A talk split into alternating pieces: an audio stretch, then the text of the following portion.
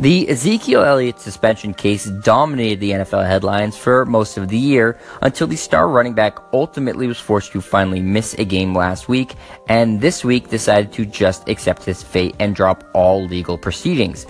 Many believe Elliott was considerably over suspended by the NFL, with six games being a harsh penalty for doing something that he was never even charged with by law enforcement. Details of the case aside, the Cowboys knew they would eventually be without Elliott for some period of time. And now they haven't had him for two games in a row, with four more to come. In those two games, Dallas has managed just 16 total points, and on Sunday night, they were absolutely destroyed by division rival Philadelphia at home in Dallas, 37 to 9. So the Cowboys' response to Ezekiel Elliott's suspension is two losses and anemic offensive performances. The biggest blame needs to be placed on quarterback Dak Prescott. Without Elliott in the offense, the onus has been on him to make plays, and he's been downright terrible.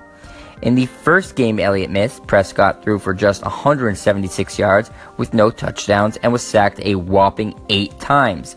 Obviously, you need to look at the offensive line as an issue, but anytime a quarterback gets sacked that much, some of them are on him.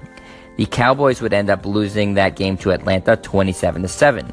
Fast forward to yesterday's beatdown where Prescott was even worse, throwing for 145 yards, no touchdowns, three interceptions, and a lost fumble. That's an absolutely brutal stat line. Prescott was the NFL Rookie of the Year last season and already was being hailed as the next great quarterback in the league. However, this season, the 24 year old QB has come way back down to earth, having already thrown seven interceptions, whereas last year he threw only four. Also dropping off has been his completion percentage, quarterback rating, and yards per attempt, en route to his Cowboys sitting at 5 and 5 on the year, squarely outside of the NFC playoff picture.